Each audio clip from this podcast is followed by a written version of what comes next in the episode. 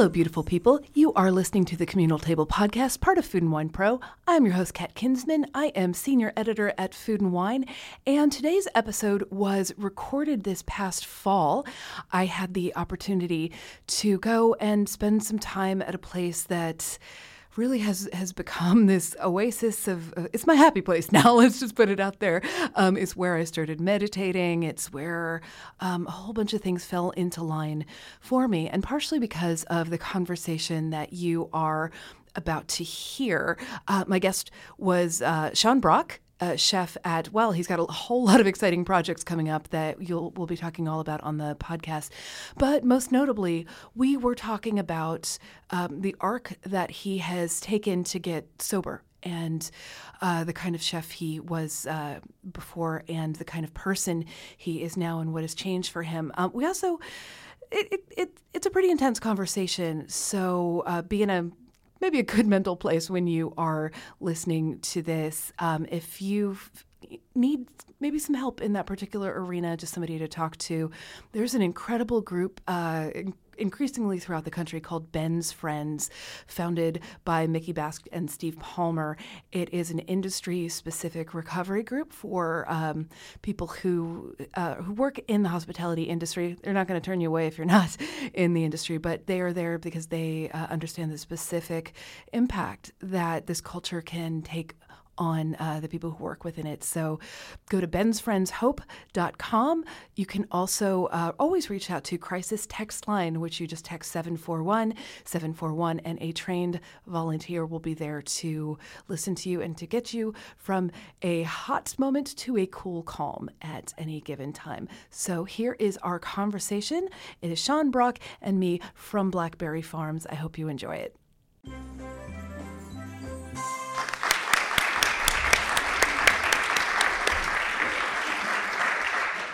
Just going to make sure I have this turned on.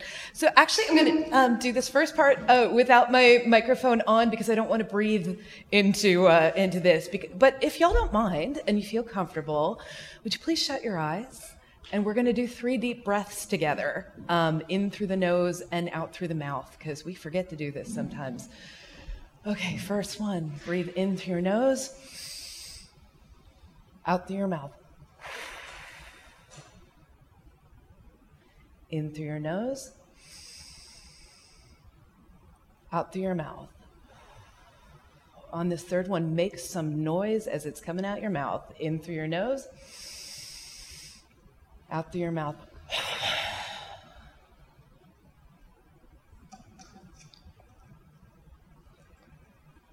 I forget to breathe. I don't know about you, but I forget to do that all the time. And uh, I was thinking about um, the first time I was trying to I was going back through my notes and and all this and trying to figure out when is the first time that I talked to Sean and I'd written about him a bunch um, because I was so interested in this crazy kid who was doing molecular gastronomy at McCrady's, who was making uh, cotton candies and probably spheres and all. Uh, I, I, believe there was some bacon floss involved, um, but doing this this crazy stuff that nobody had, had heard about, um, and I was I was really. Um, he, he, he, he loomed large in my head for all of this time. And finally, um, I was at a news organization that I thought, like, okay, he'll have to take my call if, if I call him and I want to talk with him um, because I was writing a big story about what is Southern food. Um, because there were there was a crop of chefs who were trying to sort of define what that is, and I remember um, he was able to make it work on uh, I think it was a Saturday, and calling on my on my cell phone and it kept getting disconnected. And I'm walking down a Manhattan street. I'm getting so frustrated. I'm thinking this guy's going to hate me. He's going to think I'm such a flake. Because I kept having to stop and call him back. And I was um, on my way to lunch at Momofuku Ko, and he told me to look for his friend who was working there. And um, this was back in, in 2011, and he took the time and he gave me such thoughtful answers about what uh, Southern food was, and I had absolutely no idea that we would be sitting on a stage eight years later. And if I had asked you on that particular day, now that you remember the day in 2011, and I had said, What self care have you indulged in today? What would you have said? um, maybe I took an extra long shower to help cure the hangover, possibly. that was about it. yeah, yeah, because that that wasn't a word that people were using in the context of restaurants. It was it, it was a it was a very very different time, not that long ago. Yeah, you're. I mean, it's it's changing dra- uh, dramatically, drastically, and quickly, and um, it's time. You know, I I started cooking uh, in the late '90s, and so uh, you know I've I've seen I, I was there during the the difficult times. I've had pans thrown at my head, and I got hit in the ear once with a hot piece of foie gras that I overcooked. Can't tickle. um, um, but you that was just how you earned your wings, um, and that's what you were told and that's what you told yourself. And then you just start accepting those things and that's why they run rampant. Yeah it was um, and it was lauded too. You were congratulated if you were the person who worked the double like went out and hammered a bunch of, of bourbon or whatever it happened to be didn't get any sleep and showed up the next morning for prep on time. That's a badge of honor right that's how you gain respect yeah. to, to, to work harder than the person beside you. Yeah. That's not sustainable, as we have seen over the course of, you know, the last 20 years, 10 years, five years, two years. Um, but I will say that you are one of the people who is at the forefront of making sure that people are taking care of themselves. And I want to talk a little bit about that because um, a year ago, you didn't know that you well you would be showing up here with um, your little baby son who is six months old today. That's right. Yeah. Let's talk about what that what it took you to get there because you were in a frenzy of opening restaurants, some of my favorite restaurants that I've ever been to in my life. Um, we, we share vegetable tattoos. Mm-hmm. I got red okra. Um, I forget what particular uh, strain this is, but crimson. It, it's not Clemson. It's, it's, no, it's, crimson. Uh, oh, crimson. Because I know there's that other like Clemson okra thing, but there's uh, but there's a strain of red okra. Um, and you were opening. I remember I went to Husk and had this magical experience out on the porch. And I went to Husk Nashville, and I went to McCrady's, and you know, my sister was freaking out because you opened one in Greenville, and uh, all of a sudden there was somewhere really great to eat in Greenville that she was very excited about that accommodated vegetarians like her in a particular way. But that that comes uh, at a cost. Um, that that sort of expansion, that sort of drive. When you were growing up, and I've met your mother, and I know she's an extraordinary cook, and cooking alongside her. How did you get from being that kid who is you know playing with with with vegetables with pigs with whatever to all of a sudden having this empire? Not all of a sudden actually. Big big long ramp up to that. So how do you how did that happen? How did that particular journey happen? Well it's a very um, complex answer but we got time i mean i now know that um, I found comfort in in restaurant kitchens. I, I found I felt security there. It was like you're you're hidden back in the back in this like a little submarine almost. How old were you the first time you stepped into a restaurant kitchen? Fifteen. And um, I don't know. It just it felt like a profession that was gaining respect at the time. This is 1994. Back on the pirate ship. yes, and Food Network had just come out, and you know you, you were seeing all these these chefs being celebrated as as celebrities and stars, and I just thought that was the coolest thing because I'd grown up watching um, Julia Child and Jacques Pepin and Yan Can Cook and great chefs on the Discovery Channel, and uh, I just fell in love. Yeah. And 20 years later, I blinked my eyes and I was in I was I was in a, a tornado. I was in a whirlwind. It's, it's a different thing being, first of all, a cook than being a chef, being a restaurateur, and being a celebrity. And over the course of all of this, you've legitimately become a celebrity, a person on whom a lot of people um, put a lot of weight. I mean, myself included, because I was writing this great big thing about what is Southern food for, for, for CNN, and I put that on your shoulders that you had to be the guy to be part of the, the definition of that. Um, how do you make that transition from being that you know scrappy kid in the back who is getting stuff thrown at your head, who is is is doing whatever you're told, um, to being a person who's who's the person in charge and then opening the restaurants. That's a that's not just a skill shift. That is a psychological shift and a personhood shift. Well, I now know that I was desperately seeking worth. Yeah. And that's where I found worth. I found worth um, because I was um, rewarded for being a workaholic. Mm-hmm. Um, I ended up being the executive chef of the Hermitage Hotel in Nashville at the age of 24. Okay, I'm thinking when I was 24, I was just, I was just a garbage human who had no business telling anybody to do anything. And you're running a really a, a legacy place at that age. I wasn't doing it well.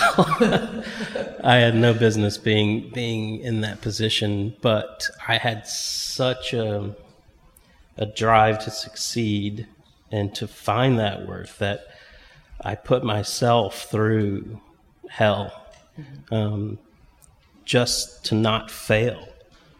I was terrified of, of, of failing, and I think my whole life I've, I've been terrified of. failure. I think we all are.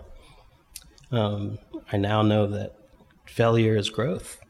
Yes, and it's a gift to show that vulnerability to that kid in the kitchen who's got their eyes on you. Um, but I, I, think a lot of us are, are, taught, a lot of us who, you know, I'm, I'm very open about the fact that I deal with mental health issues, um, anxiety, depression, um, ADHD, and a panic disorder, if anybody wants the laundry list of, of this. Um, and I was scared to death for so much of my life about admitting that in public because I was so afraid of what people would think about me. And then I realized the strongest thing I ever did was to sort of come out publicly and say, like, hey, here's what I'm dealing with, because that gives other people permission to, you know, think like, okay, well, you know, I've, I've got my own stuff and it's all right. And she seems to be doing okay. Maybe I am on that day or something. But to be somebody who's in, in the spotlight, not just in your own kitchen, but in the media and stuff, who can show, show failure and talk about it, that's, that's a gift to people. How did you f- resolve? How did you get to the point where you were able to to talk about that and show that? Well, um, I broke. Yeah. Can we talk about that? I think a lot of people have seen Chef's Table, but for those who don't or those who want the deeper cut on that, let's talk about what that looked like. Well, our nervous system and our brain, it's not designed to be that dysregulated for that many hours, for that many days of the week, for that many weeks in a year and that many years in a lifetime. Mm-hmm. It has nothing to do with who you are or where you come from or what you've done. It's the way human beings are built. Mm-hmm. Um, and it can only take so much. That's just science. That's not that's not my theory. That's not that's not an idea. That's just the truth of science. Um, and I'd gotten to the point where I was operating eight restaurants in five cities. And um, probably not asking people for help with it. No. Um, yeah, and when you're the sh- when you're the chef and you're the boss, it's like you you you always have to have the answer, regardless of whether you have it or not you have to go find it if you don't have the answer.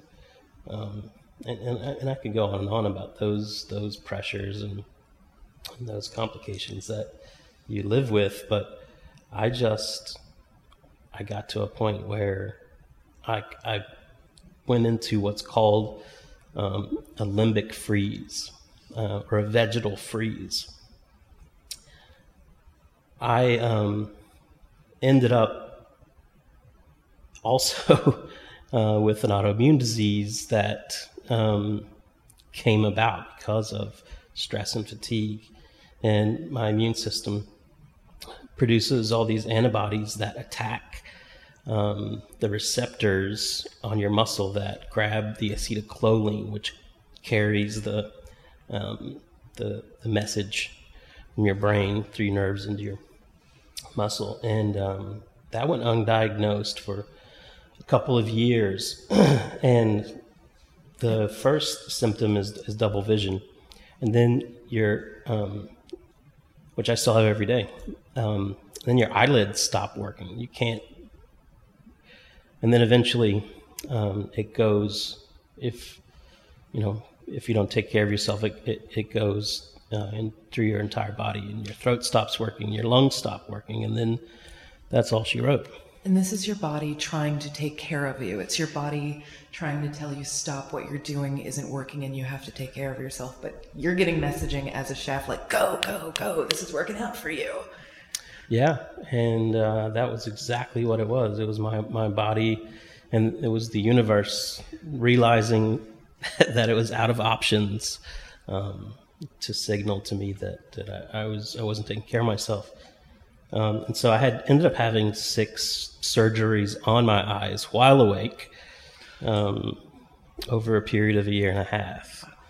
Um, and that trauma of being strapped to a bed, having your eyes cut and snipped, and and and one surgery they actually took my eyeball out. Sorry, to, to, adjust muscles and nerves, um, and so your brain and your nervous system, it doesn't know that you that you're you're you're you can't feel it. It just knows to alert you of this threat. Um, and so that was the tipping point for me. Um, I eventually got diagnosed with myasthenia gravis, which is um, a very rare uh, autoimmune disease. Um, and it was that was the tipping point because um, with with all those surgeries, all of a sudden, I couldn't go to work. And who are you if you're not working? And when I would go to work, I couldn't see. My, my vision was double, and I couldn't get my hands to work. I would grab a spoon and I would go to plate, and then I couldn't let go of the spoon. I would have to physically open my hand. So, for the first time uh, in my life, I felt worthless. And it was devastating. It, it was devastating. So, I got even better at drinking whiskey. really at least I with, thought I was good at drinking helps whiskey. with the coordination. I mean, um, yeah. And and with six surgeries comes painkillers, mm-hmm. and that just pushed me into uh, a freeze. And so our nervous system, when alerted of a threat, we go into the amygdala and limbic part of our brain where fight, flight, flee, or freeze lives. And all of us are born with what's referred to in psychology as a window of tolerance for our, ner- our nervous system has a window of tolerance. And from from birth, you know, we we go up and down all day long. We go above it, and that's anxiety, and we go below it, and that's depression. Um, and it just it's like a pendulum. It swings back and forth.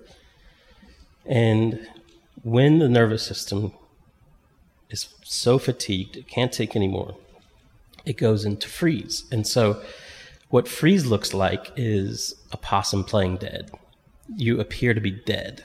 You see it in in um, the animal kingdom. You your your your brain activity slows to, to near nothing. So your heart rate slows to near nothing. Your blood flow your movement, you you appear dead to your um, attacker. Um, and so what that looks like for a human being in every in everyday life is you become uh, emotionless. You, you is that a word? Emotionless. Yeah. um, you become a zombie, and it had gotten to the point where I couldn't read a sentence. Like I, I could not read the sentence and absorb the information. Um, and when I um, that just continued the the the, the fear of, of what am I going to do? What am I going to do with my, my my life? And so one of the f- most important things that I, I took from that experience is I did I was so frozen. I was in such rough shape that I, I didn't possess the ability to ask for help. Not even, I mean, the thought didn't cross my mind. I, I was, I was just that miserable. And now I know the importance of uh, asking for help, but also recognizing when someone else needs help and doesn't have the capacity to ask for it. That I think that's such an important thing. Um, to be very frank, if you had asked me some years back if you'd be alive to sit on this stage, I don't think I could have definitively said yes. Because um, there, I think you probably know at this point, or, or, let you probably let yourself know at this point how many people out in the world love and care about you, even the people, even people who you will never know. think about you and and give a crap. And but if you're in that low state you can't feel that. You can't know that. And it doesn't occur to you that you'd be worth saving necessarily if you're at a super low point. It, it that information doesn't sort of trickle in there. Um, there were some people who who forced help on you though? Really yes um, i i um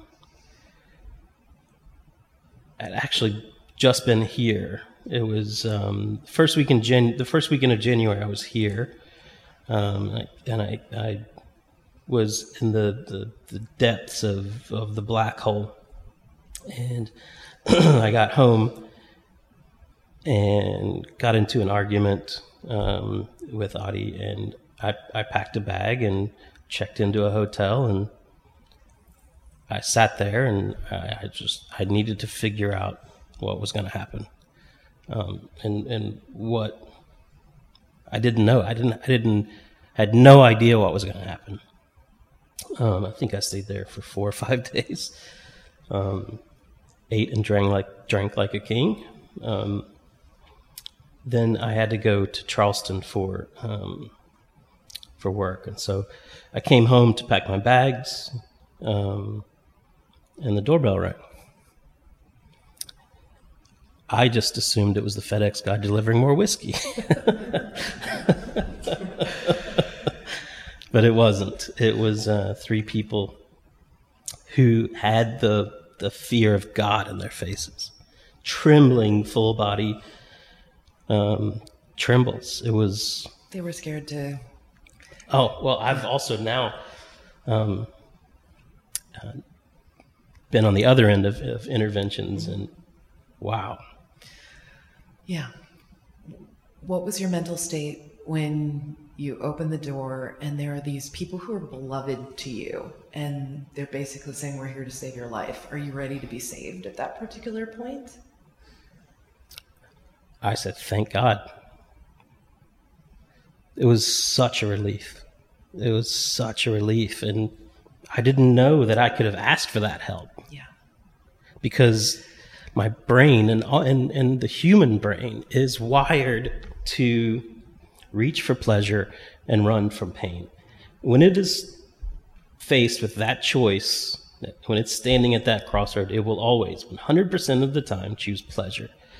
And so I knew that I was miserable. I knew that it wasn't sustainable, but I kept, my brain kept finding excuses you can't leave work that long. You can't do blank. You can't do blank. And, and you believe it when you're in such a low place.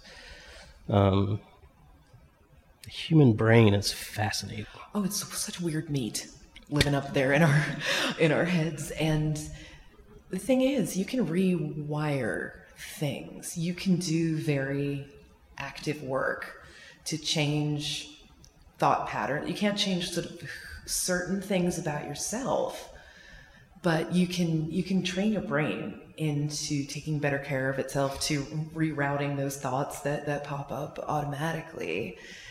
And the thing that I know that happened for you when so how how long were you gone? And you and if, if somebody had told you you're going to be gone for X amount of weeks you would have no no no no no.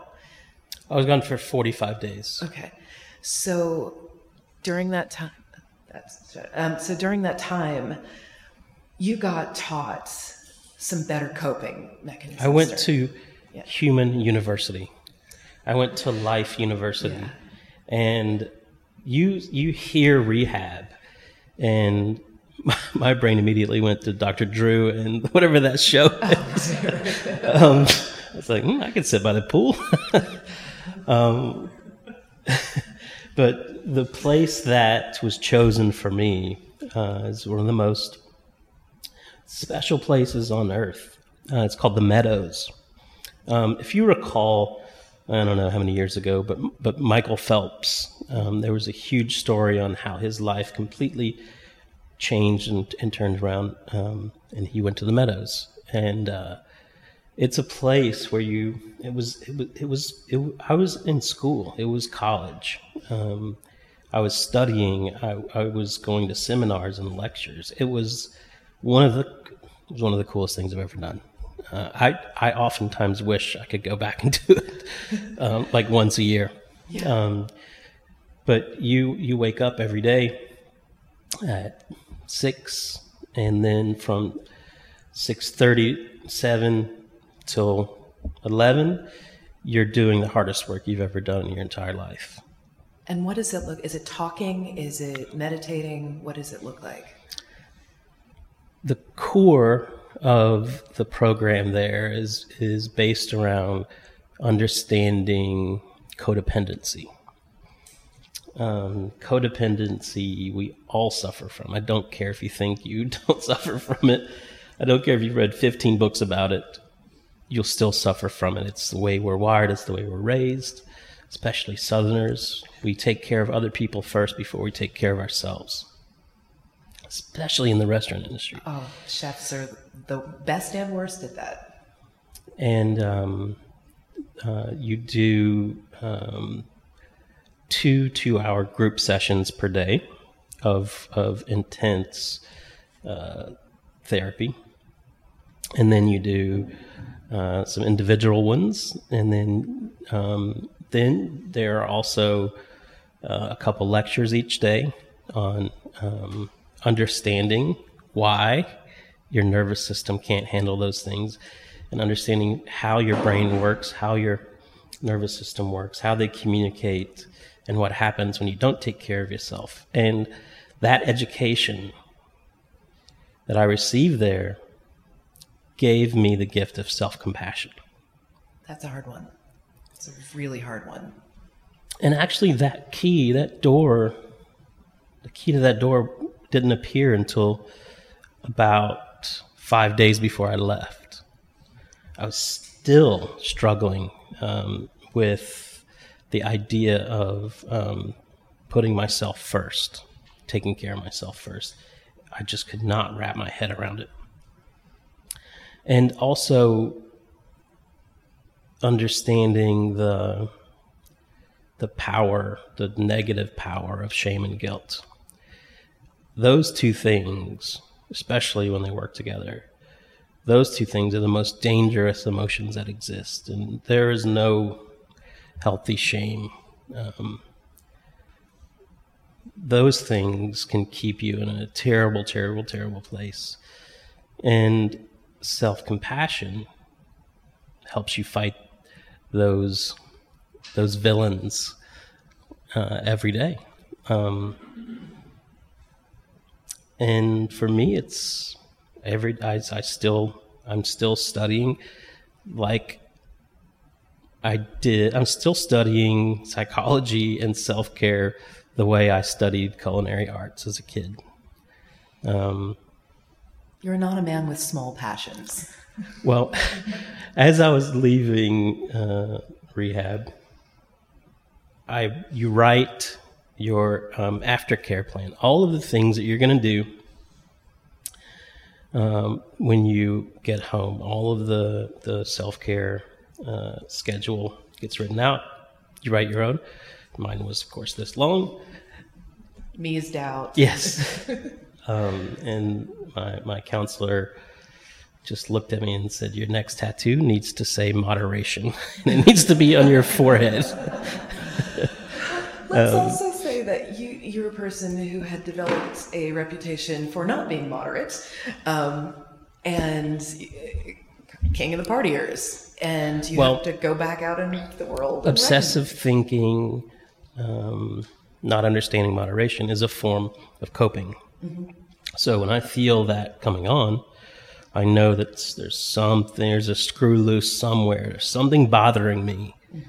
there's something haunting me that I haven't processed and dealt with and faced and made amends for and, and, and dealt with. Um, it happens every day. So people, thousands of people every day are, are, going through this this process, this new this, this newness. You're being sent back out into the world like a baby fawn, and you know have to relearn how how to live in the world.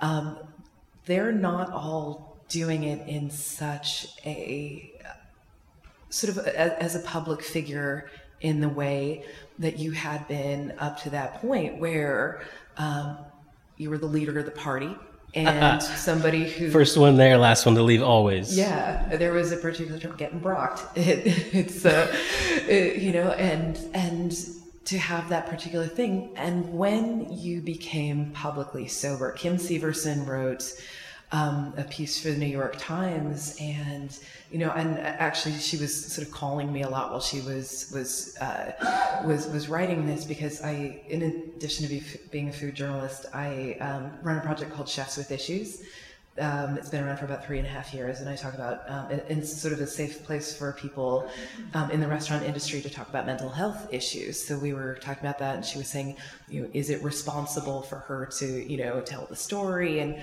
all this kind of stuff? Um, so you are re-entering a, you know, pretty um, raucous circle of people. The the uh, the Southern Chef Circle is is tight and takes care of one another in a really big way. And also, it's a great big party that is way too easy to get swept up in. And suddenly you're having to go back out to events and all of that kind of stuff. How do you take care of yourself during that? I got off the plane from rehab and walked into the Charleston Food and Wine Festival. Wow. um, I've been so lucky um, my obsessive um, brain has also made me obsessive with self care uh, and and fully understanding what that means for me.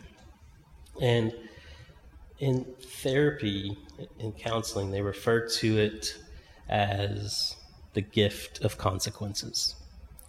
And so I write down those three consequences and I put it in my pocket. And anytime, any day, any minute, any moment, I luckily it's never happened have the urge to, to stop taking care of myself or start to maybe be a little jealous of the person drinking the 25 year old bourbon across from me i just ask myself which one would you rather have? Mm-hmm. The three things on this list or that? And it's very easy. Yeah. And you being, I mean, it's it's it's a gift that you were uh, so public about this and willing to do this story with Kim. And I I didn't want to put pressure on you at the time, and I was very careful with Kim saying this part is off the record. But saying that you going through this journey and doing it publicly was the thing that was going to change the game for so many people because I saw it had a ripple effect that people taking a look at themselves and saying like oh my gosh what have i been doing? Maybe i need to start taking care of myself.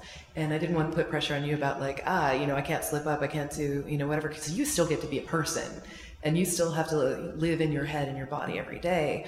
But i saw that as a really seismic change in the industry that all of a sudden this thing that had been i think people were so afraid of missing out on the party um, the party's got to end sometime. And people didn't know what to do with themselves.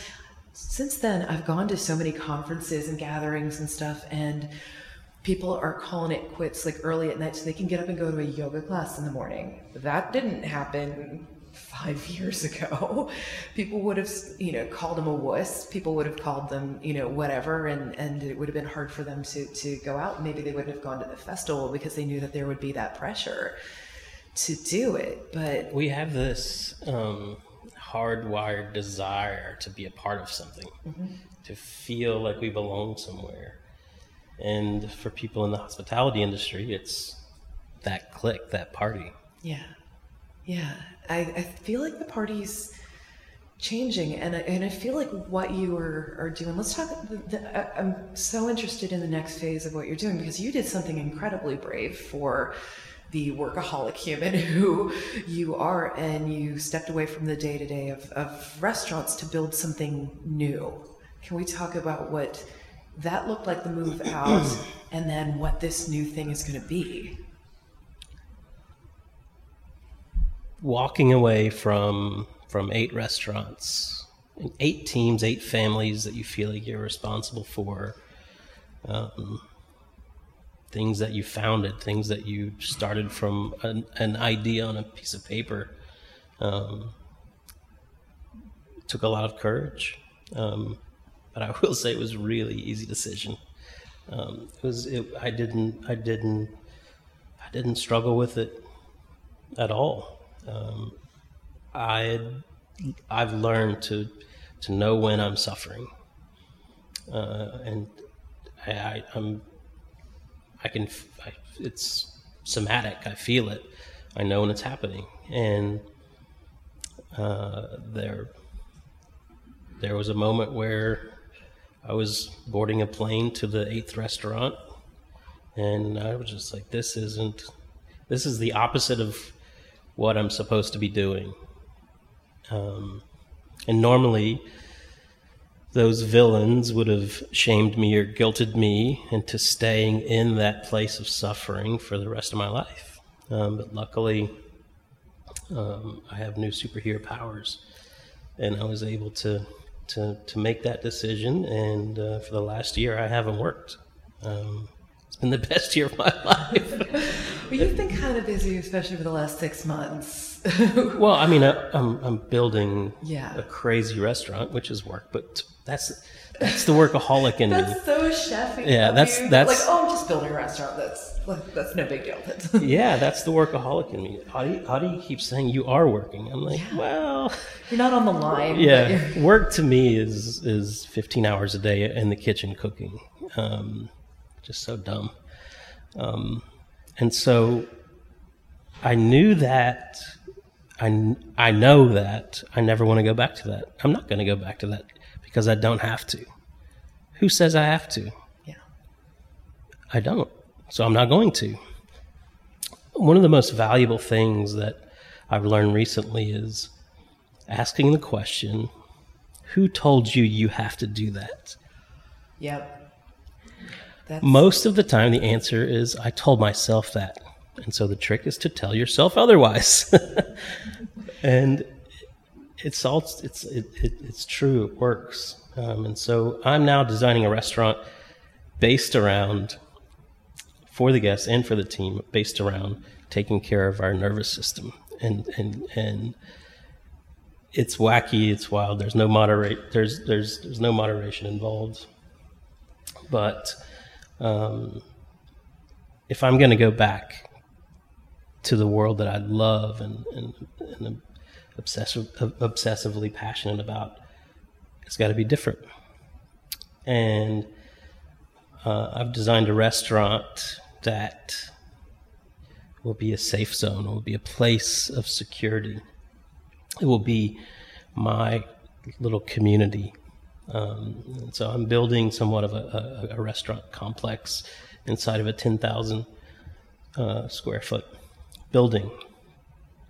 Um, downstairs will be a restaurant dedicated to the idea that I'm going to spend the rest of my life exploring in uh, Appalachian culture and cuisine where I grew up, um, which I now realize is a rediscovery of self, of myself, of me. What an amazing journey to be on at this point in my career, this age. This it's so exciting. Um, that restaurant will be casual and fun. Upstairs will um, feed the other side of my brain, the the modern creative uh, cooking side. Um, there'll be a small restaurant up there that's tasting menu only. That leaves about eight thousand square feet upstairs. um, so I thought, what if I could selfishly take all my self care. My self care schedule is, is, pretty pretty intense. Um, it's it's eased up a little bit since Leo's arrived because um, he kind of filled that hole. Um, uh, but I was like, what if I just put it all here? Have it within arm's reach. That will help, I believe, take some of the stigma away and normalize the idea of taking care of yourself. Because if you're working there as an employee, you have access to all my basically my self care schedule. Um, I recently had a meeting with the Meadows where I went, and they just set up a neurofeedback lab at Google and did a three or four month experiment. And so they're going to do that at the restaurant we're going to have a neurofeedback lab inside of a restaurant. And what a neurofeedback lab is, it's insane. It's amazing. It's the first thing you do when you go to the Meadows. You sit down, you plug all this, well, they plug all this stuff all over your head, hook you up to a computer, and you sit in silence and try not to think about anything for 45 minutes. And what they're doing is recording brainwave activity. And then they print out an average of each brainwave and its um, number on a scale. I think it's like 0 to 22 or something. And then you go through each brainwave. Well, your alpha's at 8, it really needs to be at 22. This would make you feel blank, self compassion. Um, and then once you, you get a plan for your brainwaves, you get your brainwave plan, um, and then every day you focus on different brainwaves, on lowering um, or raising them. Uh, and 45 days later, when I left, that printout was everything was exactly where it needed to be, and that was the first time I felt clarity, like truly a sense of clarity and thinking clearly and and feeling peaceful, like truly feeling peace. Um, and so I've continued to, to do those those things. Um, imagine how great it would be to be an employee that gets to walk up to a table to take care of a, a guest and you f- and you feel the best you could possibly feel you're going to take better care of the guest and if that can work that i think that's just gonna it's gonna change a lot of things um, for the restaurant industry and not just the restaurant industry. That can be translated anywhere, and, and uh, we're to offer um, acupuncture, Reiki, intuitive massage. This this team, we're building this soundproof room um, with this crazy padded floor and the shag carpet walls, and these blocks that are vibrating at exactly 60 hertz. 60 hertz if you touch and hold anything that's vibrating at 60 hertz, your nervous system has no choice but to be perfectly regulated. That's amazing. Are, are you taking applications now to work there? Because it this is revolutionary. It really, it really is because I, I do think that the stigma in the restaurant industry is changing. Where if somebody says like, "Hey, I have to take off and I don't know, go to my grandparents' funeral or something like that," where you used to be looked at like, you know, how dare you, you wuss, you muscle it through. To have that kind of polarity where you're you're having that and you're having, you know, a, a pan thrown at your head uh, to going to what you're talking about. I mean, that's that is a very very big shift, and I, you know, how how do you see? Do you do you feel like this is going to be? Do you want this to be the norm at restaurants? Where and how does that get translated? Well, it's so easy for me to have an idea like this and immediately want to help every restaurant in the country with it. Mm-hmm. But that's what got me in trouble. Yeah. Um, I've been studying this um, psychologist. His name is Alfred. Was Alfred Adler. He was with Carl Jung and Freud. I think it's the most brilliant um, theories that, that exist on, on how simple life truly is. And he's he's determined he determined that life is as simple as finding community that you feel like you belong to, a place that you feel safe and secure, and a place that you feel like you belong to, and then making a contribution to it. That's all you need in life. That's it. So I will say that Sean is a person who, with this group Chefs with Issues, um, there's a there's a Facebook community that at this point is about 3,400 people, um, and it's a private community. People can request to join. They have to be in the industry, and then they have to promise not to share anything outside of it. But I've definitely had some people in there who have you know said hey I, I need help. I need whatever. And i know that i can reach out to sean. I think i've done it at two in the morning um, before and he will immediately because you're up at two in the morning and uh, immediately will say here you know here's my number whatever they they happen to need. And sort of all the to me the greatest lights in the in the culinary industry and i'll say his name out loud because he is very public about this kind of stuff. Andrew Zimmern will do, do that too. I've reached out to him at ungodly hours and said this person needs help, and he's he's he's right on it. Um, but these are people who have have thought to ask for help, and now that you have this this view, you have some distance. You know that it is not easy for that person who needs it to to reach out and to say, "Hey, here's you know here's what I happen to need."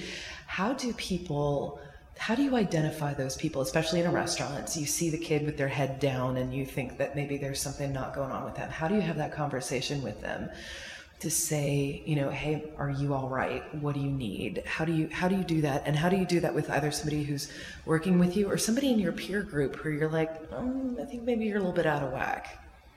Well, in recognizing those individuals, I just think about how I used to behave and hurt people hurt people and ang- angry people are hurt and um, that's usually the first sign. Um, also, complete quietness can also can also um, signify that for me. But that's where it gets very very tricky. Is understanding what Alfred Adler refers to as the separation of tasks. What is my task? What is what is that person's task? What happens on my side of the road, what happens on their side of the road. How do I not interfere with their task? And the answer is encouragement. It's if we start by instilling courage in someone, that's all we need is, is encouragement. And if we can cultivate this idea of encouraging people to be vulnerable to take better care of themselves. That's that's that's going to be pretty amazing. And communication is where we stumble. Uh, we're not taught how to communicate with boundaries and vulnerably and with empathy. And so, in the restaurant, the new restaurant, uh, built a built, building a classroom, and so we will teach people how to speak when there's a conflict, how to ask for help, and how to do all these things while staying horizontal and keeping what uh, Alfred Adler refers to as a horizontal relationship. Um, uh, at the Meadows, they would call it one up and one down. The way you speak to someone um, needs to stay, you need to stay here, horizontal.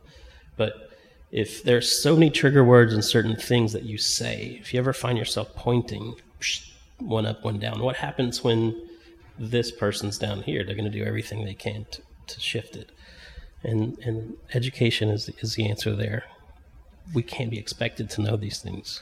And I will say also, the thing that I've in, encountered a lot is that it's a chicken and egg kind of thing in, in restaurants that people who maybe have these, you know, emotional vulnerabilities and particular patterns and things go to restaurants because they seek community um, with other people who are like them. They maybe are not the person who would be happy in a nine to five job. They're the kind of person who can go into a kitchen and, and a lot of the world falls away. If you can do your job, then you count in this team and you matter and you can be part of it.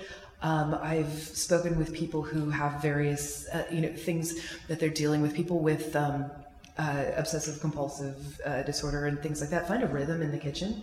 They might find, you know, acceptance in a very particular way that maybe they wouldn't necessarily in a traditional office environment. Um, and at the same time, certain things are exacerbated.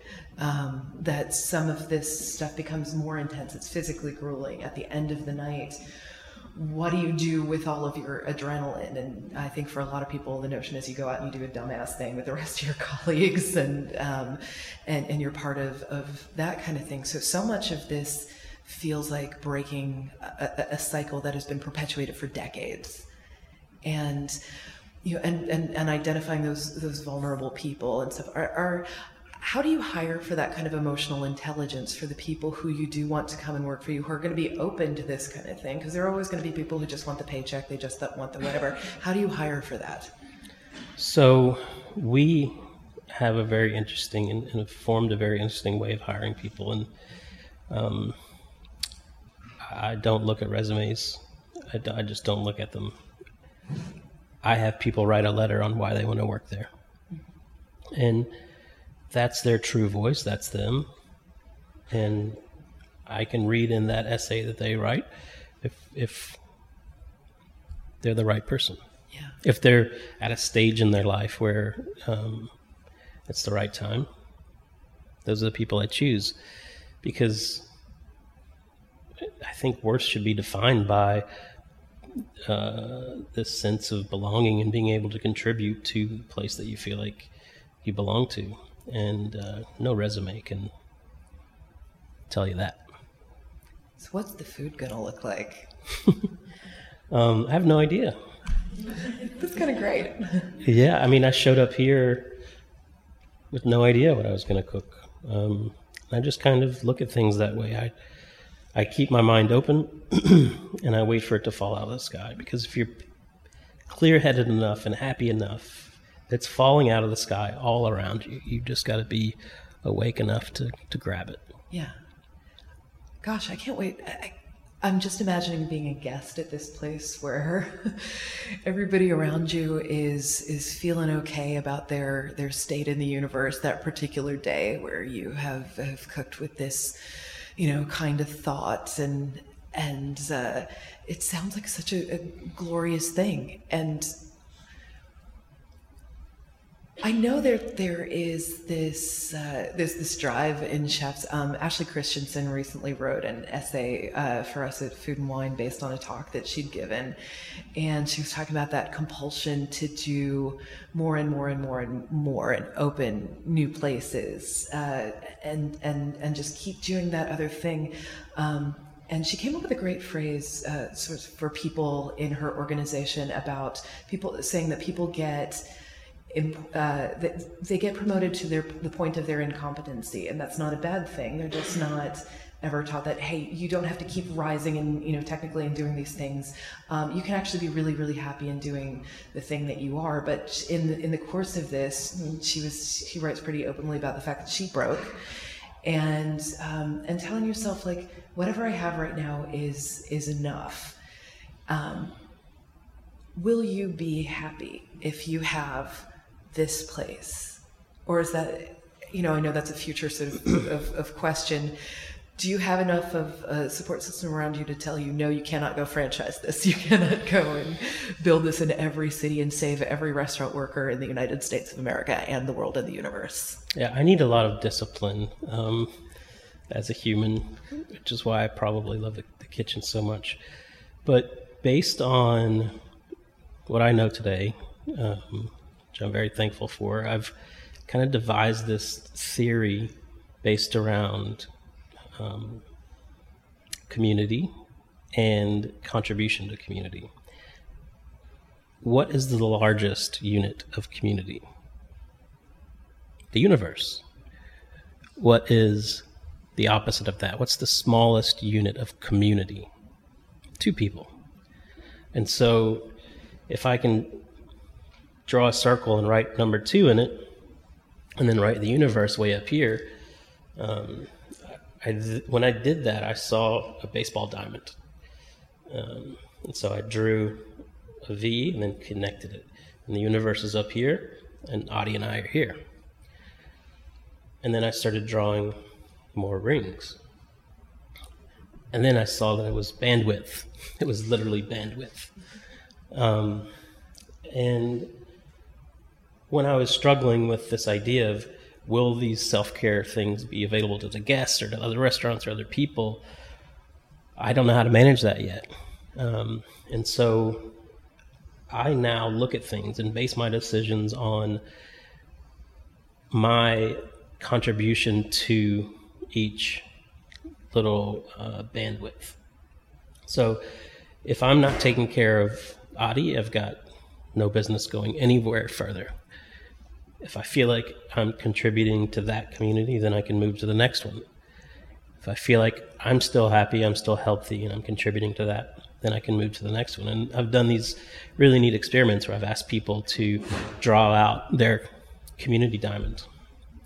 And you put in order the, the, the communities that that you belong to or you want to belong to that that you enjoy being a part of and you put it in order and it can be translated to anything but i don't believe that you should go any further than what you're able to contribute to in a healthy way.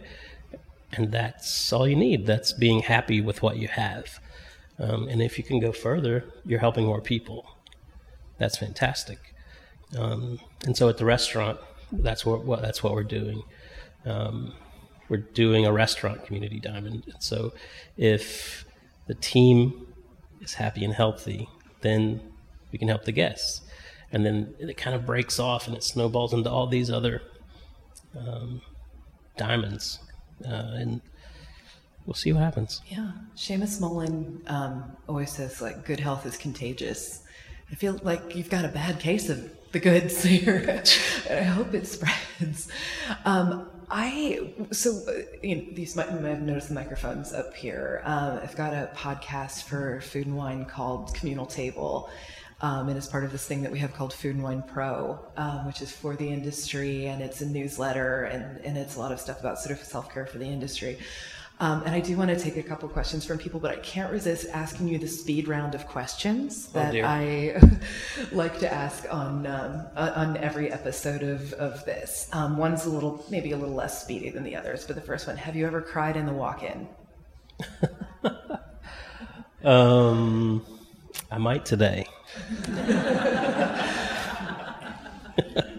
I honestly think anybody who works in a restaurant who says that they haven't cried or had some sort of emotional thing in the walk-in is just lying. Uh, the other answer that people have is that they just take their shoes off in there and um, and, and, step on the ground, and, the, and the, the, sort of cool floor against your hot feet is a really that's that's naturally wanting to be grounded. Yeah, I um, and I think it was always Will Guidara who told me that. I'm like, you haven't cried in the walk-in. He's like, no, but I do this other thing. So everybody does uh, walk-in stuff. Um, and I remember actually the first person I talked th- about this with was Alex Guarnaschelli, and she spoke very poetically about the scalding hot tears on your, your cold face and that being a really, but that's grounding, that's getting in touch with your body.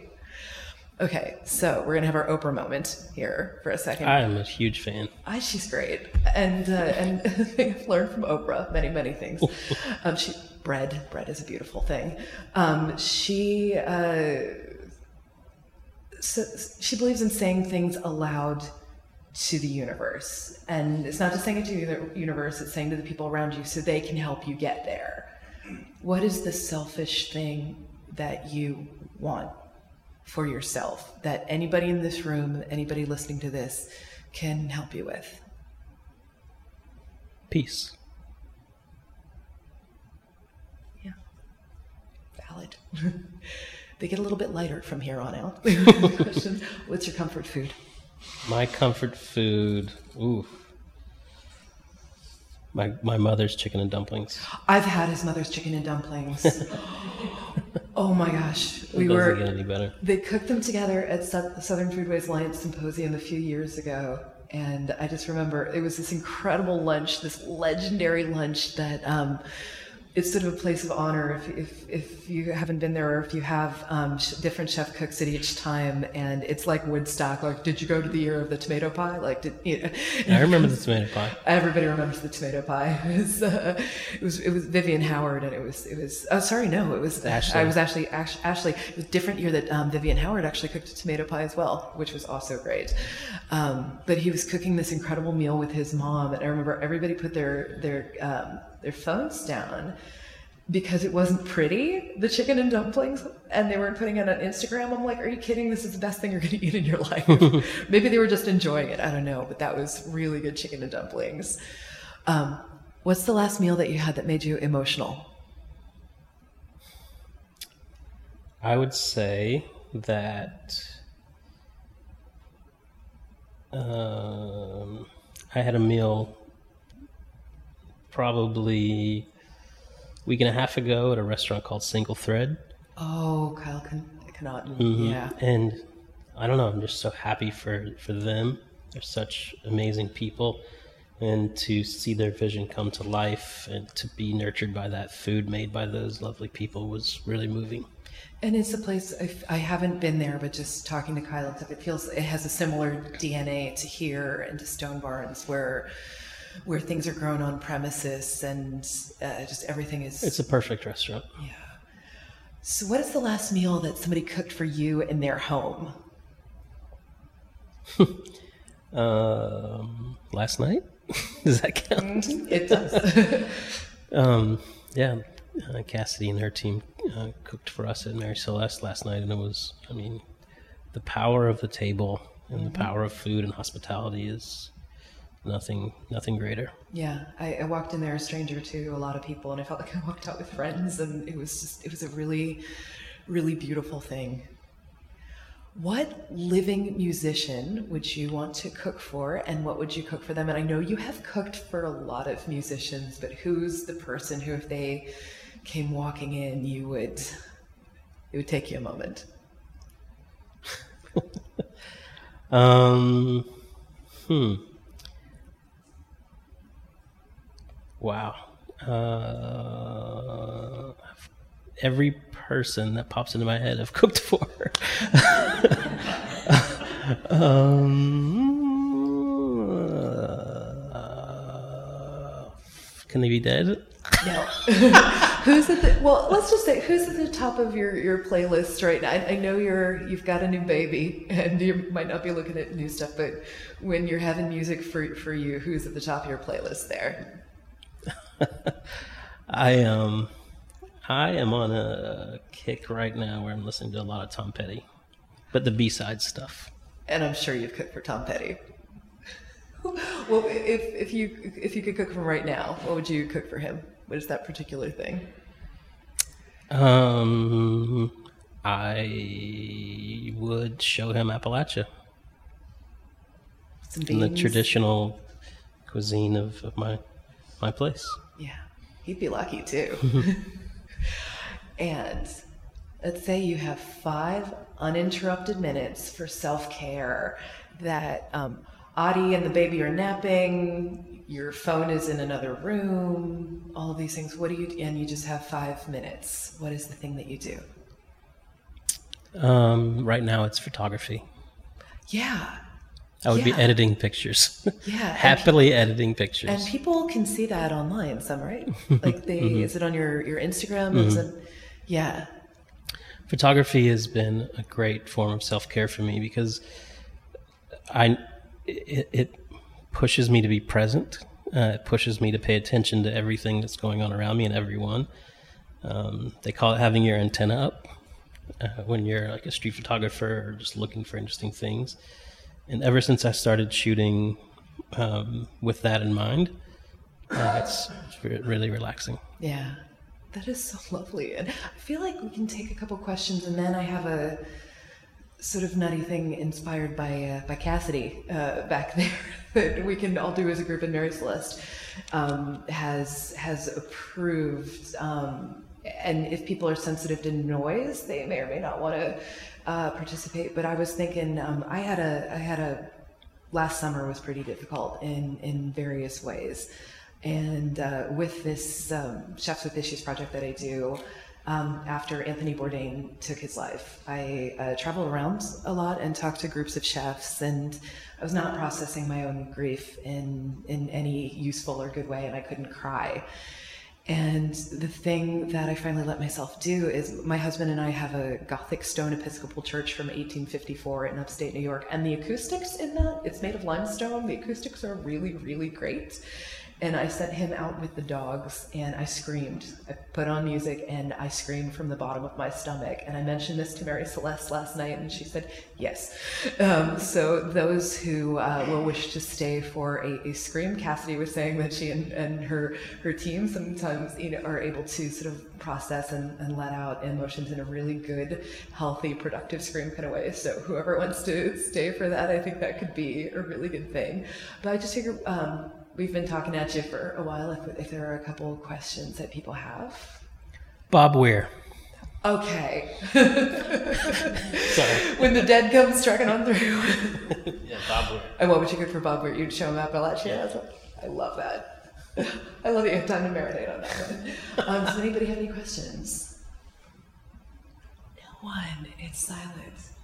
I am so grateful to be here. I am so grateful to all of Blackberry and to Mary Celeste and and to to you, Sean. I'm so happy you're here, and I'm so happy with what you are are are, are going to be doing. Um, but I'm so happy you're present right here in this moment, and I'm so Likewise. glad all of you are are here. So I'm going to take this microphone off. And whoever wants to join me, uh, Mary says, should we do this indoors, outdoors? Whoever wants to do this? Yeah. Yeah, I don't know if uh, it's going to be um, what was recommended to me before I did this scream. I plotted for it, um, I, I, you don't scream from your throat. Um, I talked to a few people who do who uh, do sort of stage work and stuff. Do it from the bottom of your stomach. Don't be afraid to uh, I, I, I cried and snot flying everywhere when, I was, doing this. And it can be pretty raw and emotional when you do it. But um, I'm going to turn off all the microphones and uh, we can do this. Whoever wants to do it and if you need to bail and don't want to listen to that we'll give you a minute to get out of here. I am so grateful to my guest, uh, Sean Brock, for that really thoughtful and honest and and, and humbling and generous uh, conversation. And if you want to follow what he is up to, um, he's very easy to find online, and he's got some incredible projects afoot. The book South is really just a stunner, an exploration of Appalachian food, and and pick pick up your copy.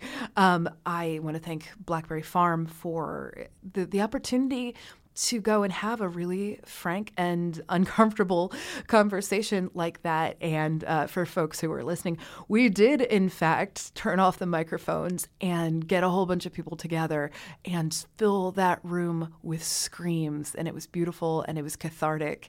Uh, some of the people who were there, some of the, uh, the paying people for the weekend there, were not necessarily uh, comfortable screaming right there, but promised me that they would go and find a spot later or scream in their car. We all need a little bit of outlet. Uh, sometimes. And if you need somebody else to talk to, I just want to shout that out again. Ben's Friends, uh, you can look them up. It's, I believe it's bensfriendshope.com. Somebody will be there to talk to you. They try to answer everything within 24 hours. And those are just some of the best humans in the business. They are in 15 or 16 cities at this point, depending on when you are listening to this. And their goal is to roll out across all 50 states. Um, you can also text at any time, day or night, uh, crisis text line at 741 741. And a little housekeeping note I'm so excited for all of you to see the February issue of Food and Wine that is on stands now.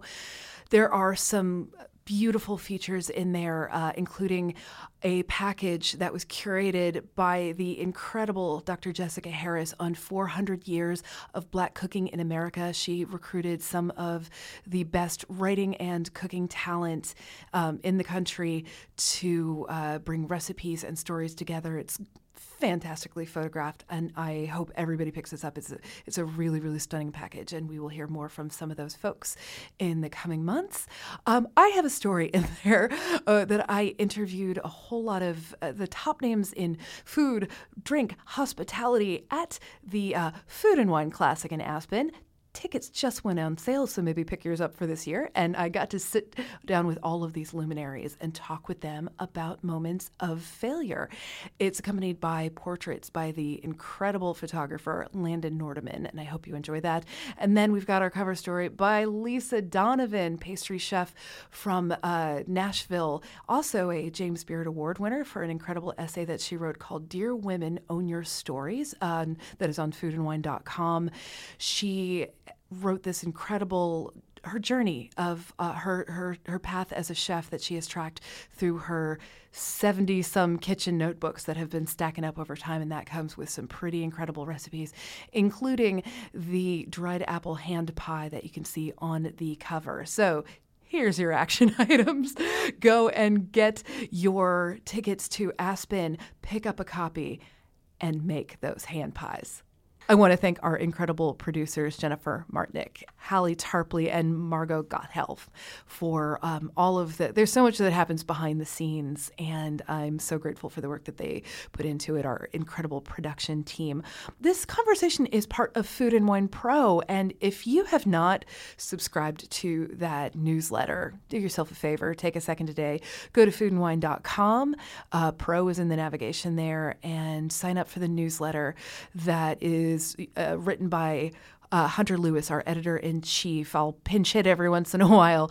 Um, we have we talk about the stories that are going on that affect you, that affect people in the business. Uh, there's a, always a mantra from our uh, Test Kitchens uh, Kelsey Youngman, who is a certified meditation instructor, and she's got her words of wisdom for the week. And you can always get caught up on the latest podcast there as well. You can listen to us on all the different platforms where you get your podcasts, uh, Apple Podcasts, Spotify. Uh, we're on YouTube. Hey, that's crazy. Um, but it's a great way to catch up on all of these conversations. And if you like what you heard today, this is not an anomaly. We get great guests and they open up and talk about some really uh, personal and smart stuff. So please subscribe. And on any of these places where you can use stars or comments or anything, um, if you would write a comment, leave stars, eh, that helps more people find us. Uh, it really tickles the algorithm there, and more people can listen to it, which means that we get to keep doing this. And if you want me to talk to somebody in particular or talk about something that you really feel like needs more discussion, I'm pretty easy to find. I'm Kitten with a Whip on Twitter, and I'm really pretty responsive there. Otherwise, like I, I find myself to be a, a highly findable person. So reach out and let me know what you are thinking. Thank you to Douglas Wagner for our delightful theme song. Go to foodandwine.com, look for the latest podcast, look at Food and Wine Pro, sign up for the newsletter, and most importantly, take good care of yourself until the next time.